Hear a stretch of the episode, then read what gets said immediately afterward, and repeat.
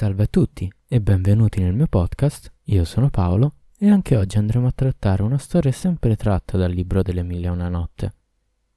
Ci sentiamo fra poco. In un certo periodo, quando era califfo Al-Mustansir Bihila, figlio di Al-Mustadi Bihila, mi trovavo a Baghdad. Il sovrano risiedeva allora in quella città, era buono con i poveri e bisognosi. Frequentava gli uomini versati in teologia e le persone di grandi virtù Durante una solennità religiosa infiammato da una violenta collera contro dieci figuri che da un po' di tempo saccheggiavano impunemente i sobborghi della capitale, intimò al governatore di catturarli e di portarli al palazzo. Quei briganti tagliavano la strada ai viandanti per spogliarli di ogni oggetto prezioso che avevano addosso. Il governatore si mise alla testa delle forze di polizia, uscì dalla città e catturò i banditi. Poi fece loro attraversare il fiume in barca per condurli al palazzo del califfo. Io li vidi salire sull'imbarcazione e dissi fra me: Per Dio, ecco una squadra di tipi allegri che non hanno altra ragione d'essere insieme se non quella di rispondere a un invito o di recarsi a un banchetto. Fiuto una bisboccia imminente. Parola mia, se c'è uno che potrà vantarsi d'essere stato oggi della partita, quello sarò io. Ammirate, amici, vi prego, il coraggio e la saldezza della mia decisione. Feci in modo da intrufolarmi nel gruppo. Eccomi dunque nella piccola squadra mentre la barca si dirige verso la riva opposta. Appena sbarcati, i nostri uomini vengono accolti senza complimenti da una schiera di guardie e di aiutanti provvisti di catene. A tutti vi è messo un collare di ferro e io, nel mucchio, subisco lo stesso trattamento riservato agli altri. Un ulteriore elemento del mio carattere che offro alla vostra ammirazione, amici cari, è la fermezza del mio coraggio e la capacità di tenere a freno la lingua. Per tutto il tempo dell'operazione io mantenni un silenzio di tomba e non mi degnai di pronunciare una sola parola. Con le nostre catene fummo trascinati dinanzi all'emiro dei credenti, il quale immediatamente emanò l'ordine di decapitare i dieci briganti. Ci fecero sedere davanti al tappeto di cuoio delle esecuzioni, di fronte al carnefice, che si fece avanti per compiere la sua bisogna, estrasse la spada e tagliò la testa ai condannati, in fila, finché ne ebbe decapitati dieci. In pista non rimasi che io e si aspettava il segnale dell'emiro dei credenti per tagliarmi la testa. Costui, vedendo che c'è ancora una persona da giustiziare, si rivolse al boia che credeva di aver terminato e gli disse Maledetto, non hai mozzato il collo se non a nove dei dieci individui che bisognava decapitare. O emiro dei credenti, rispose il boia, Dio mi guardi dalla sventura di disobbedirti decapitando nove condannati in luogo di dieci. Ma vedi bene che il decimo è lì, ritto davanti a te con la sua testa fra le spalle. Dio, oh Dio, ti garantisco, Signore, in nome dei tuoi favori, che ne ho ammazzati dieci. Bisognò contare le teste, se ne trovarono proprio dieci. Fu allora che il califfo mi guardò con attenzione e mi interpellò. Maledetto, che diavolo ti ha preso? Che resti senza parole in una simile circostanza? E come mai ti trovi in compagnia di questi dieci uomini condannati a subire la pena capitale? Come puoi motivare il tuo comportamento? Hai un bell'essere, un vecchio avanti con gli anni, il tuo cervello è debole. Alle parole dell'Emiro dei Credenti mi alzai e dissi Sappi, o Emiro dei Credenti, che mi chiamano il taciturno e che nonostante il soprannome brillo per tutto un tesoro di saggezza, di scienza, di filosofia, di brio e di senso dell'opportunità, tanto che in questo nessuno mi può stare alla pari. Non parlo poi della rettitudine del mio giudizio e della ferma coincisione dei miei discorsi.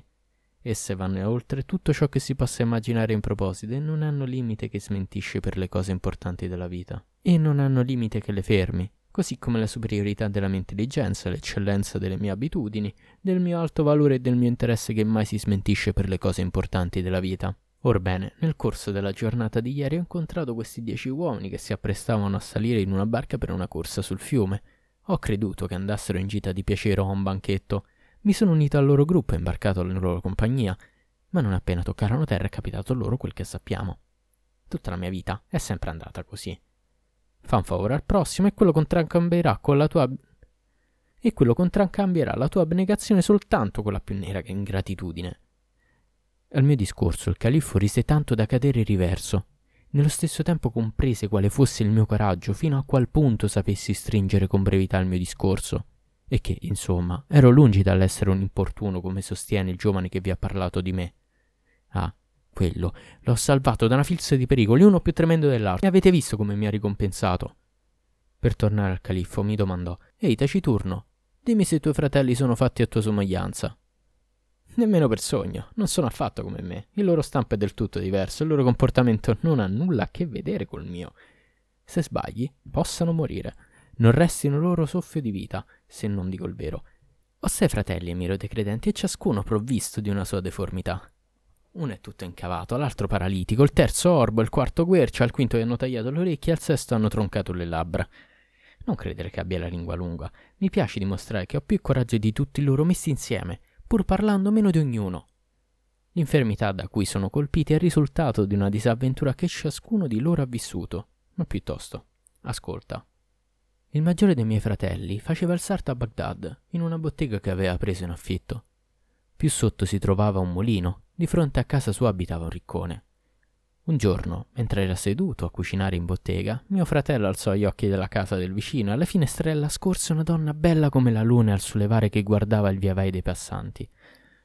Non appena mio fratello l'ebbe vista, gli si accese in cuore il fuoco della passione e per tutto il giorno rimase così, con la testa per aria. Giunto la sera, si alzò disperato e tornò mestamente a casa.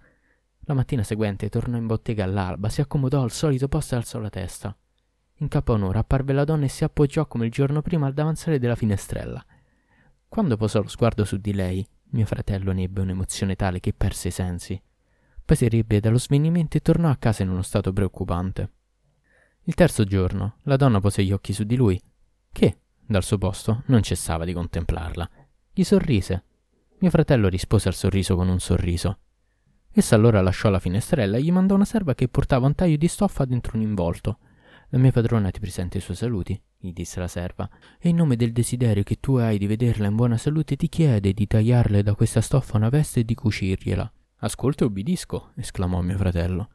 Tagliò una veste per la sua bella e si fece premura di cucirla in una sola giornata.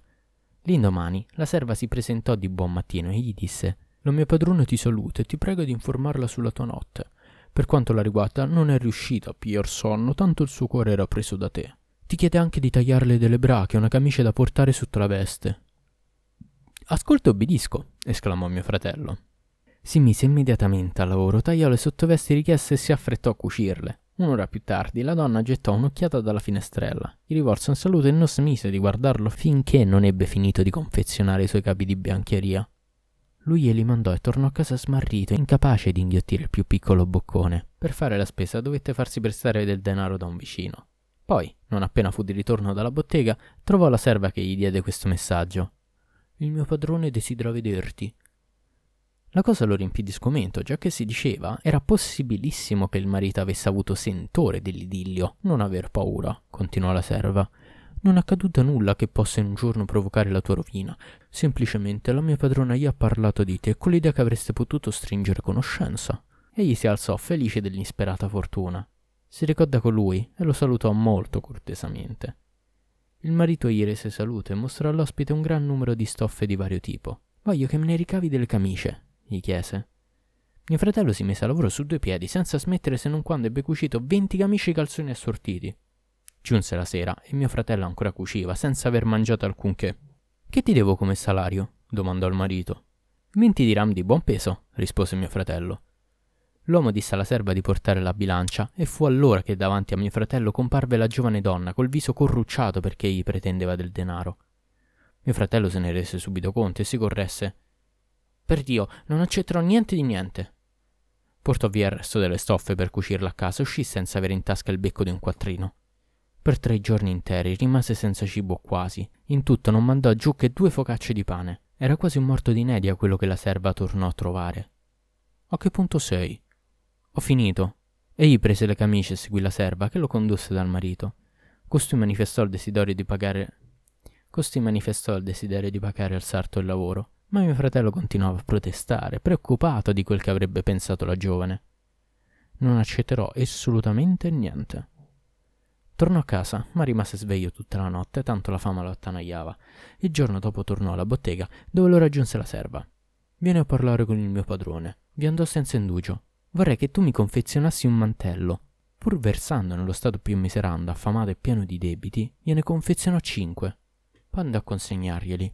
Il marito magnificò la fattura in termini molto elogiativi e si fece portare una borsa piena di monete d'argento. Infilò nella borsa la mano quando la giovane che stava dietro lo sposo fece dei segni a mio fratello per impedirgli di accettare. Padrone, disse mio fratello, non avere tanta fretta di pagarmi, il tempo vi provvederà. E uscì senza aver potuto ricavare il minimo profitto né dal suo lavoro né dalla giovane. Su di lui si abbattevano ormai cinque calamità, l'amore, la penuria di denaro, la fame, il freddo e la fatica. Ma egli, nonostante tutto, si sforzava di tenersi in sesto. La donna in realtà aveva messo il marito al corrente dei sentimenti che il sarto nutriva per lei. Lui sapeva che mio fratello amava lei, ma mio fratello non sapeva che lui sapeva. Il disgraziato veniva sfruttato dalla coppia che si faceva confezionare abiti gratis. Quando tutte le ordinazioni furono portate a termine, la donna cominciò a tenere il sarto sotto stretta sorveglianza. Ogni volta che un cliente si apprestava a pagargli il conto, interveniva per obbligarlo a rifiutare. Alla fine, marito e moglie si organizzarono per fargli sposare la serva. La notte stessa in cui dovevano introdurla nel suo letto, dissero a mio fratello: Va a dormire nel mulino fino a domani mattina. Le nozze avranno luogo allora. E lui andò solo soletta a passare la notte nel mulino. Il marito andò a trovare il mugnaio e macchinarono un colpo contro mio fratello. Nel cuor della notte il mugnaio entrò nel mulino e gridò, in modo che il sarto lo disse bene. Che è mai successo a questo disgraziato di un mulo? Perché ha smesso di girare la macina? Non lo sento più muoversi con tutto il grano che abbiamo da macinare. Scese nel locale dove c'era la macina, riempì di grano il secchio, poi, con un portadirelle in mano, si diresse verso mio fratello. Glielo passò attorno al collo e si mise a pestarlo sulle gambe per obbligarlo a correre nella carreggiata circolare da dove veniva fatto girare la macina. Mio fratello trottò e il grano si versò nella tramoggia per essere macinato. Il mugnaio faceva finta di non rendersi conto che al posto della bestia c'era un essere umano. Ogni volta che mio fratello si fermava per riposare lo sferzava dicendo Ehi, mulo viziato, si direbbe che hai mangiato troppo. Gira? All'alba il mugnaio tornò in casa, lasciando mio fratello attaccato al portadirelle, quasi morto di fatica. La serva andò a trovarlo di buon mattino. Alla mia padrona e me, fece. Ha fatto una gran pena sentire quel che ti è successo e ci siamo fatti il sangue cattivo per te. Mio fratello non aveva la forza di articolare una sola parola di risposta, tanto la fatica e i colpi l'avevano sfinito. Tornò nel suo alloggio. Vi ha appena messo piede che spuntò lo scriba che aveva steso il contratto di matrimonio. Dio ti conservi in buona salute. Ecco che oggi comincia per te una vita di benessere, di tenerezza e di unione.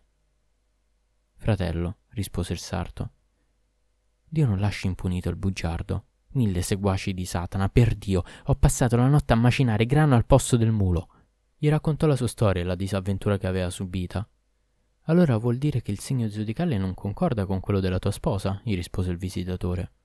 Poi mio fratello se ne andò dalla bottega sperando in un'ordinazione che gli permettesse di guadagnare qualche soldo da spendere per vivere.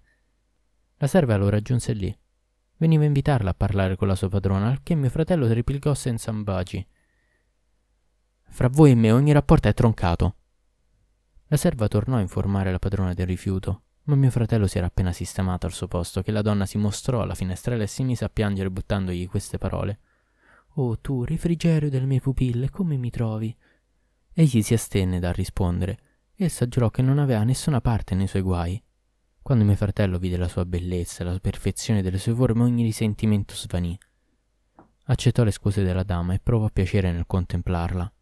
Qualche giorno più tardi ricevette la visita della serva.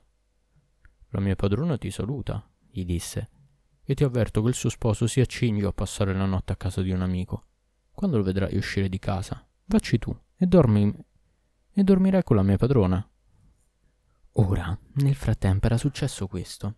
Il marito aveva detto alla moglie che il sarto sembrava rinunciare all'idillio e lei le aveva risposto Lasciami ordire un altro antico che lo renderà famoso in tutta la città.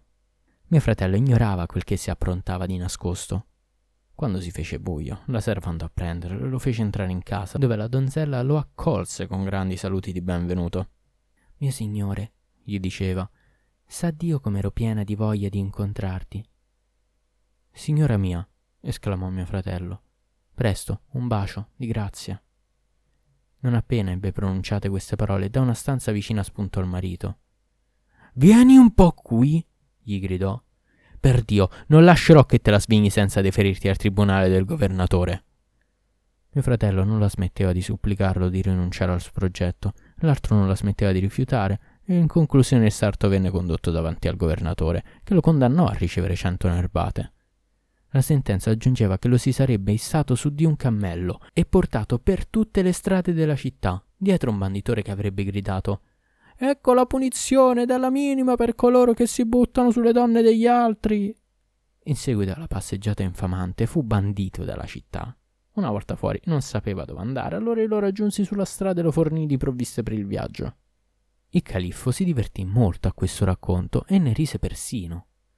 Poi mi disse O taciturno, tu che parli punto, hai condotto abilmente il tuo racconto e non hai risparmiato nulla perché avesse successo. Prima di rimettermi in libertà stabilì di farmi dare una ricompensa. No, per Dio, protestai, non sarà mai che io accetti alcunché o miro dei credenti prima di averti narrato le avventure degli altri miei fratelli. Piccolo sorso, questo è il nome del mio fratello minore, quello che ha avuto un attacco di paralisi. Un giorno che era uscito per non so quale commissione, una vecchia lo apostrofò in questi termini. Ehi, quell'uomo, fermati un momento che ti presenti un'istanza. Se la cosa ti piace, potrai chiedere all'Altissimo di scegliere il migliore fra i beni che ti verranno offerti. Mio fratello si fermò per dare l'ascolto. Adesso ti rivelerò qualcosa, riprese la vecchia. Conosco un posticino piacevole dove potrai introdurti a condizione che tu sappia frenare la lingua. Tacque per un attimo, poi soggiunse. Che ne diresti di una casa solidamente costruita, di un giardino, di un ruscello d'acqua corrente, di una caterva di frutta, di un vino chiaretto e di un volto da baciare bello quanto la luna piena? A quell'elenco mio fratello esclamò: Esiste a questo mondo un'abbondanza del genere? Sì, e ogni cosa sarà tua e ti dimostrerai un uomo intelligente, che evita di essere indiscreto e rimane silenzioso. Sono l'uomo che cerchi. La vecchia continuò per la sua strada e mio fratello le andò dietro, già attenta a uniformarsi punto per punto ai consigli di lei. Adesso vedrai una giovinetta, lo avvertì la vecchia, la quale ha piacere che ai suoi ordini si obbedisca ciecamente. Non sopporta le contraddizioni nemmeno per un'inezia. Se accetti questa regola, regnerai sovrano sul suo cuore. Sono pronto a non opporle la minima obiezione, rispose mio fratello. E continuò a seguire la vecchia, che lo guidò a una vasta dimora, in cui lo fece entrare. Vi erano di guardia numerosi domestici che non mancarono di domandargli che facesse là. Tacete, disse loro la vecchia, e lasciatelo tranquillo, è un gioielliere, abbiamo bisogno dei suoi servigi. Mio fratello entrò in un vasto cortile, al centro del quale era stato tracciato un giardino così bello che mai occhio umano ne aveva visto uguale. La donna lo fece accomodare su una di una panchina di pietra anch'essa magnifica. Non attese che un'ora, in capo al quale intese un gran tumulto di voci. Era una schiera di donne che circondavano una giovinetta del tutto simile al disco luminoso della luna quando è piena. Mio fratello vide meglio la fanciulla quando gli fu più vicina. Allora si alzò davanti a lei e le fece i suoi omaggi. Essa gli rispose con le sue migliori parole di benvenuto e lo invitò cortesemente a rimettersi seduto. Prese posto accanto a lui e gli rivolse queste parole. Dio ti conceda la potenza, vi è del buono in te. O signora, rispose mio fratello, tutto il bene immaginabile. Essa diede l'ordine di portare le pietanze, ne furono presentate ed squisite, ed essi mangiarono. La giovinetta nel frattempo non aveva smesso di ridere e quando mio fratello la guardava faceva mostra di agire di nascosto delle compagne, come se si prendesse gioco di loro. Infine, e soprattutto, dimostrava per mio fratello una certa simpatia e scherzava con lui che nel frattempo si sentiva sopraffare dal desiderio, convinto che anch'essa fosse innamorata e pronta a concedergli i favori che la sua disposizione richiedeva. Quando ebbero finito con i cibi, fu portato da bere. Poi si presentarono dieci ancelle con dei liuti, belle come lune nel pieno del folgore. Essi misero a cantare tutte le languide arie del loro repertorio con grande emozione di mio fratello. La fanciulla riempì un bicchiere, lo vuotò, ne riempì un altro e lo porse a mio fratello che si era sollevato per riceverlo dalle sue mani. Egli si complimentò con lei, la ringraziò della bontà che gli usava e bevve a sua volta. In quel mentre essa si apprestò e si mise a dargli colpi sulla nuca. Mio fratello non gradì quell'insolito trattamento e storse un po' col naso, mentre la vecchia gli strizzava l'occhio per fargli intendere che non doveva adombrarsi per quella confidenza. Pertanto egli riprese il suo piglio abituale e tornò a sedersi come l'incitava la giovincella. Stavolta non solo ricevette da lei un altro colpo sulla nuca, ma tutte quante le dame di compagnia furono invitate a trattarla allo stesso modo, mentre la fanciulla confidava alla vecchia. Non ho mai visto niente di più delizioso. Sì, padrona, per Dio, approvava la vecchia. Subito dopo la giovincella ingiungeva alle compagne di profumare l'uomo di incenso e di spruzzarlo d'acqua di rose. A lui andò a dire Dio ti conceda la potenza. Sei venuto nella mia casa promettendo di rispettare le clausole prescritte, non è vero? Ebbene, sappi che chi rifiuta di obbedire lo caccio fuori di casa. Ma chi si lascia fare ottiene il suo scopo. Ma padrona, protestò mio fratello, io sono il tuo schiavo. Essa diede ordine al coro delle ancelle di cantare a voce spiegata e quelle seguirono. Poi chiamò una di loro e le ordinò: Prendi con te quest'uomo, che è il refrigerio delle mie pupille. Abbi cura di lui, vedi di fargli ciò che devi, di riportarmelo subito. Mio fratello seguì l'ancella, ignorando affatto quel che si voleva da lui. Siccome contemporaneamente a lui si era alzata la vecchia, le domandò: Dimmi che cosa si aspetta da me, e che vuol dire questa ancella che deve occuparsi di me. Non agitarti, non ti capiterà niente di male. Si tratta solo di tingerti le sopracciglia e di depilarti i baffi. Passi per la tintura, visto che si può lavare. Ma baffi no, è troppo doloroso. Attenta a non contrariare la fanciulla, il suo cuore è tuo. Mio fratello sopportò pazientemente la sua disgrazia e acconsentì alle due operazioni previste. Terminato il lavoro, l'ancella raggiunse la padrona che le informò: Ti resta un altro incarico, radergli la barba. Voglio che si presenti a noi come un adolescente dalle guance prive di affatto di pelo. Gli fu rassata la barba. Rallegrati, sussurrò la vecchia al mio fratello. Se ha deciso di trattarti in tal guisa, non vi è che una ragione. Ti ama di grande amore. Ecco la verità. Pazienza, ormai sei al traguardo. Mio fratello sopportò il trattamento stoicamente. Quando si ripresentò alla fanciulla, questa fu molto lieta di vederlo qual era e rise tanto da cadere riversa. Signore, dichiarò, la docilità del tuo carattere ti ha reso padrone del mio cuore. Poi dovette giurare sulla vita di lei che non avrebbe rifiutato se lo forzavano a danzare davanti a tutta la compagnia. Si alzò e danzò. Non ci fu oggetto a portata di mano che non gli venisse lanciato dalla fanciulla e dalle sue compagne ricevette una tal pioggia di colpi che crollò a terra svenuto, sfinito dai proiettili ricevuti e dagli schiaffi. Quando ritornò in sé fu per sentire la vecchia dirgli Adesso sei alla meta, sappi che ti resta una prova sola, non di più. Ecco, la fanciulla abituata, quando è brilla, a non concedersi mai a un uomo, se prima non l'abbia fatto spogliare di tutte le sue vesti, comprese le brache è obbligata a rincorrerla in quello stato per racchiapparla. È utile alla verga, che durante l'azione si rizza e prende la posizione più adatta a compiere la sua bisogna. Allora, al momento buono, la giovinetta interrompe la corsa e si concede all'amante. Forza, levati le vesti. Subito mio fratello fu in costume da mitico. La fanciulla, svestendosi anch'essa, ma tenendosi i calzoni, gli disse Coraggio, prendi la rincorsa e se vuoi unirti a me, corri per avermi. Si mise a far dentro e fuori da una stanza all'altra, inseguita da mio fratello, talmente sopraffatto dal desiderio che si trovava con l'arma protesa, come un pazzo. Improvvisamente la fanciulla entrò in una camera buia. Egli entrò dietro di lei, mise il piede su una botola che vi era stata predisposta e dissimulata con una tavola sottile, la quale sotto il suo peso cedette. Si era appena reso conto di quanto gli stava accadendo quando si ritrovò nel bel mezzo del mercato del pellame, fra i conciapelli che decantavano la loro merce, comprando e vendendo al secondo del bisogno. Scorgendo mio fratello in quello stato, nudo, sbarbato, coi sopraccigli dipinti, mercanti lo circondarono, vociferando e urlando sempre più, e cominciarono a dargli con le corregge sulla pelle nuda, sino a fargli perdere la conoscenza. Allora lo istarono su un asino e lo condussero al tribunale del governatore davanti alla porta della città. Il governatore, arrivando sul posto, domandò loro chi fosse quell'uomo. Signore nostro, risposero quelli, questo individuo è caduto giù in questo stato dalla casa del visir. Mio fratello fu condannato alle sue cento nerbate all'esilio. Io lo raggiunsi immediatamente fuori Baghdad dove miro dei credenti e gli feci varcare di nuovo la porta della città il tempo di fornire il necessario per il viaggio. Se non fossi stato per il coraggio, forse che mi sarei comportato in tal guisa con quello sventurato mezzo fracassato che senza il mio soccorso rischiava di morire di fame. Quanto al mio terzo fratello, il cieco, il destino lo portò, o i miro dei credenti, a bussare alla porta di una vasta dimora, nella speranza di parlare direttamente al padrone di casa e di chiedergli elemosina. In effetti fu il padrone del posto a rispondere. Chi è là? Mio fratello, senza dire una parola, bussò ancora alla porta. L'altro ripete la domanda.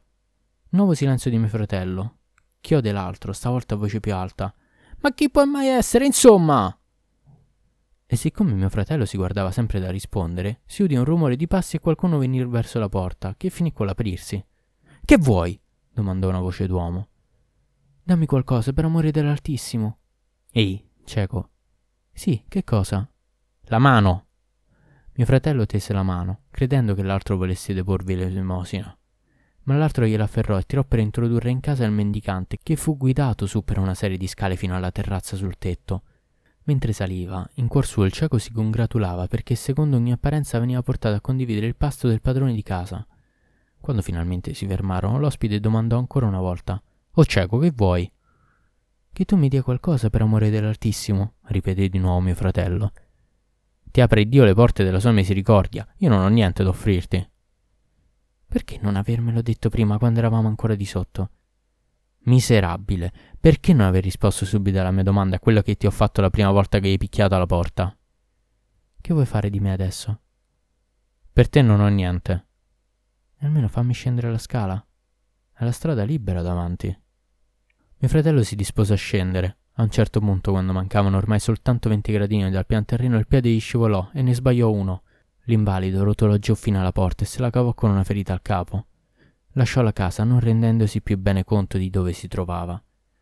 Ripreso il cammino, si imbatté in uno dei compagni che gli domandò come quanto avesse fatto in giornata. Non parlarmene, rispose mio fratello, è una vergogna. E gli raccontò vuoi la sua storia vuoi le contrarietà che aveva subite. Poi concluse e così adesso non mi resta che pigliare la perte del fondo comune per comprare da mangiare. Si dà il caso che l'uomo alla cui porta aveva bussato l'avesse seguito a sua insaputa quando si era allontanato, perché voleva sentire quel che avrebbe raccontato dell'avventura a mio fratello. Questi entrano nella stamberga dei ciechi senza sapere di essere seguito dallo spione. C'erano lì due compagni di accattonaggio e mio fratello prima di tutto ordinò loro Chiudete la porta e controllate che non ci siano estranei fra noi nella stanza. A tali parole il clandestino, per non essere scoperto, si aggrappò a una corda che pendeva dal soffitto. Uno dei ciechi si alzò e fece il giro della stanza senza incontrare nessuno che non fosse della compagnia. Allora mio fratello fu interrogato sullo stato delle sue finanze. Disse agli altri due che aveva bisogno di soldi. Datemi la parte che mi spetta dell'introito comune, aggiunse. Ne ho bisogno per procurarmi da mangiare. Ciascuno di loro tirò fuori quanto possedeva e lo consegnò nelle mani di mio fratello, che contò la somma, 10.000 monete d'argento. Lasciarono il denaro in un angolo della stanza, mio fratello prese la sua parte e il resto fu nascosto sottoterra. Dopo andarono a prendere delle provviste e si prepararono un buon pasto, poi si misero a tavola. A un tratto mio fratello avvertì al suo fianco un rumore di mascelle che non gli era familiare. Per Dio! mi segnalarono i compagni. C'è qui qualcuno che non è dei nostri. Tese la mano, incontrò quella dell'uomo e l'afferrò. Immediatamente ci fu uno scambio di colpi e un tanferuglio che durarono un'ora. Mio fratello teneva stretto l'uomo e non intendeva mollarlo. Alla fine tutti si misero a gridare. Oh musulmani, aiuto, soccorso, si è intrufollato fra noi il ladro, vuole prenderci il nostro denaro con l'astuzia. Intorno ai contendenti si radunò una folla numerosa. Quella che ci vedeva si fece avanti contemporaneamente ai ciechi, li accusò del crimine che gli veniva imputato. Teneva gli occhi chiusi e fingeva di essere cieco anche lui, in guisa che nessuno poteva sospettare la frode. O musulmani, chiedo il giudizio di Dio e del sultano. Deve essere il sovrano a decidere fra noi. Aveva appena terminato che gli ausiliari della polizia agguantarono la combriccola ed ecco tutti quanti, compreso mio fratello, davanti al tribunale del governatore. Si presentarono e il giudice domandò a loro: Qual è la vostra contesa? Dio accresca la potenza del sultano, disse allora il finto cieco, tu sai distinguere il vero dal falso. Nessuna frode cade sotto il tuo sguardo senza che tu metta in azione il braccio della giustizia per farla venire a galla. Per scoprire la verità non hai che da cominciare l'interrogatorio con me, mettendo la tortura a me per primo, e poi farò lo stesso con il mio compagno, quello che mi tiene stretta la mano per ritrascinarmi qui. Indicava mio fratello. Misero il finto cieco lungo disteso per terra e gli scaricarono sul deritano 400 colpi di bastone. Quando non riuscì più a sopportare il dolore aprì un occhio. Continuarono a batterlo Aprì il secondo. Che succede, maledetto? gli chiesero. Concedimi di toccare il sigillo del perdono e ti rivelerò i trucchi che usiamo per truffare la povera gente. Il governatore, per rassicurarlo, gli passò il suo anello. Signore, gli disse l'imbroglione, noi tutti e quattro siamo dei finti ciechi. Facciamo mostra di non vedere niente davanti a quelle che incontriamo, allo scopo di introdurci in casa loro, svedere senza avere il volto delle loro mogli e con esse abbandonarci alla dissolutezza. Con questo trucco abbiamo fatto guadagni considerevoli, 10.000 monete d'argento in tutto. Ho detto ai miei compagni che avevo deciso di prendere la mia quota, ossia 2.500 monete d'argento. Ma loro non hanno voluto sentire ragioni, mi hanno percosso e confiscato quel che mi spetta. io vengo a rifugiarmi presso Dio e presso di te, perché tu, più di chiunque altro, puoi farmi rientrare in possesso della somma che è mia. Se vai a accertarti che non mento, ordina che i miei compagni ricevano ciascuno il doppio dei colpi che ho avuti io, e non mancheranno di aprire gli occhi. Il governatore accondiscese e li fece mettere alla tortura. Cominciarono proprio con mio fratello che venne tenuto fermo su un cavalletto. Banda di miscredenti, li ricordì il governatore. Rinnegate la grazia che Dio vi ha fatto donandovi un paio di occhi che vedono distintamente e avete l'impotenza di voler passare per ciechi. Dio, oh Dio, sultano, nessuno di noi possiede il senso della vista, protestò mio fratello. Lo bastonarono fino a che perdette i sensi. Fatelo rinvenire, disse il governatore, e somministrate un'altra volta altrettanti colpi, perché ha la pelle più dura della nostra e più resistente. Diede l'ordine di battere altresì i compagni di mio fratello. Ricevettero più di trecento bastonate ciascuno, mentre il finto cieco diceva loro Aprite gli occhi o vi farò assestare una seconda tornata pari alla prima. Poi dichiarò al governatore O Emiro, manda qualcuno con me, che ti porti la somma di denaro che tu hai parlato, perché costoro non acconsentiranno mai ad aprire gli occhi per paura di svelare il trucco di fronte ai conoscenti. Il governatore mandò a prendere il denaro e lo confiscò, dopo aver consegnato all'uomo la parte che questi pretendeva sua, ossia 2500 monete. Per mio fratello decretò l'espulsione della città e per gli altri tre il rilascio. Rincorsi mio fratello e i miei dei credenti per sapere che gli fosse successo. Egli mi raccontò la sua disavventura che ho appena riferita. Allora lo riportò in città, dove lo fece entrare nascostamente gli diede le vettovaglie di cui aveva bisogno, da mangiare e da bere all'insaputa di tutti. Il califfo si divertì molto a questa storia e diede l'ordine di farmi avere una ricompensa e mandarmi via. Per Dio, Emiro dei credenti, ti assicuro che non sono linguacciuto, protestai ma prima di andarmene da qui vorrei venire a capo dell'avventura dei miei fratelli. E con queste ultime parole finiamo qui l'episodio e niente, ci sentiamo alla prossima.